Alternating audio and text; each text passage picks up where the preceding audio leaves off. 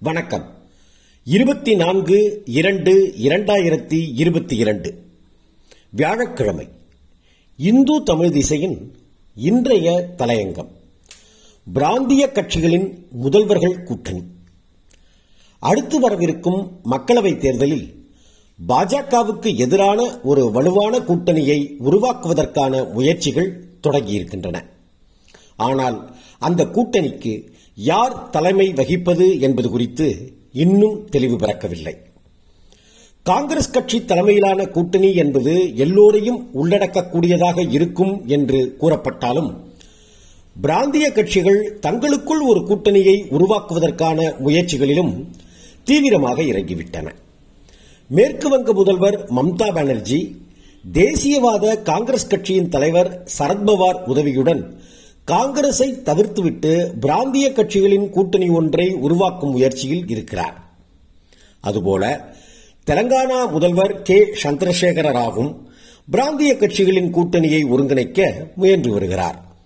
இந்நிலையில் காங்கிரசுடனான கூட்டணியை தொடர்ந்து வரும் தமிழ்நாடு முதல்வர் மு ஸ்டாலினும் இத்தகைய ஒரு முயற்சியில் இறங்கியிருக்கிறார். விரைவில் சென்னையில் நடக்கவிருக்கும் அவரது புத்தக வெளியீட்டு விழாவில் பாஜக அல்லாத மாநில முதல்வர்களும் சிறப்பு அழைப்பாளர்களாக கலந்து கொள்ளவிருக்கிறார்கள். மம்தா கேசிஆர் ஆகியோருடன் ஸ்டாலினும் இப்போது தேசிய அரசியலில் கவனத்தை ஈர்த்து வருகிறார். காங்கிரசுடன் கூட்டணியில் இருந்து கொண்டே பிராந்திய கட்சிகளின் முதல்வர்களோடும் அவர் அரசியல் நட்புறவை பேணி வருகிறார் என்பது அவரது அரசியல் நகர்வுகள் எதிர்பார்ப்பை உருவாக்கியிருக்கின்றன. தேசிய கட்சியான காங்கிரஸ் தலைமையில் பிராந்திய கட்சிகள் ஒன்றிணைந்து நின்றால்தான் பாஜகவை வீழ்த்துவதற்கான வாய்ப்பு உண்டு.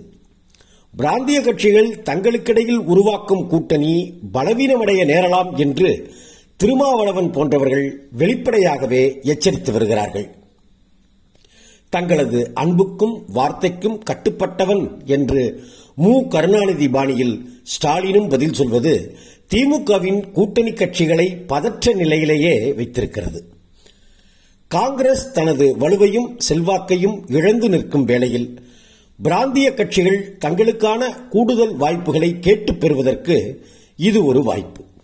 ஆனால் பிராந்திய கட்சிகள் பாஜக எதிர்ப்பு என்ற ஒற்றை அடையாளத்தை மட்டும் வைத்துக்கொண்டு கூட்டணி அமைத்தால் மக்களின் நம்பிக்கையை பெற்றுவிட முடியுமா என்றொரு சவாலும் அவற்றின் முன்னால் நிற்கிறது. இந்த கட்சிகளிடம் குறைந்தபட்ச செயல் திட்டம் கூட இன்னமும் உருவாகவில்லை. மத்திய மாநில உறவுகளை விவாதிக்கும் இக்கட்சிகள் மாநிலங்களுக்கு இடையிலான உறவை குறித்து பேசுவதில்லை.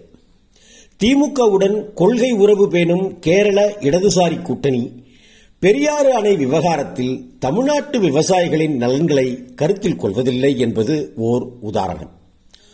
பாஜக அல்லாத மாநில முதல்வர்களுக்கு இடையில் நட்புறவு உருவாகி வந்தாலும் தற்போது நடந்து கொண்டிருக்கும் ஐந்து சட்டமன்றங்களுக்கான தேர்தல் முடிவுகளுக்கு பிறகே அதன் போக்கு உறுதிப்படும். பஞ்சாபில் ஆட்சியை தக்கவைத்துக் கொண்டு கோவாவிலும் உத்தரகாண்டிலும் ஆட்சியை கைப்பற்றினால் மட்டுமே காங்கிரசால் எதிர்க்கட்சிகளின் கூட்டணிக்கு தலைமை தாங்க முடியும். நடைபெற்று வரும் தேர்தலின் முடிவுகள் தேசிய அரசியலின் திசை வழியை தீர்மானிக்கக்கூடும். நன்றி வணக்கம்.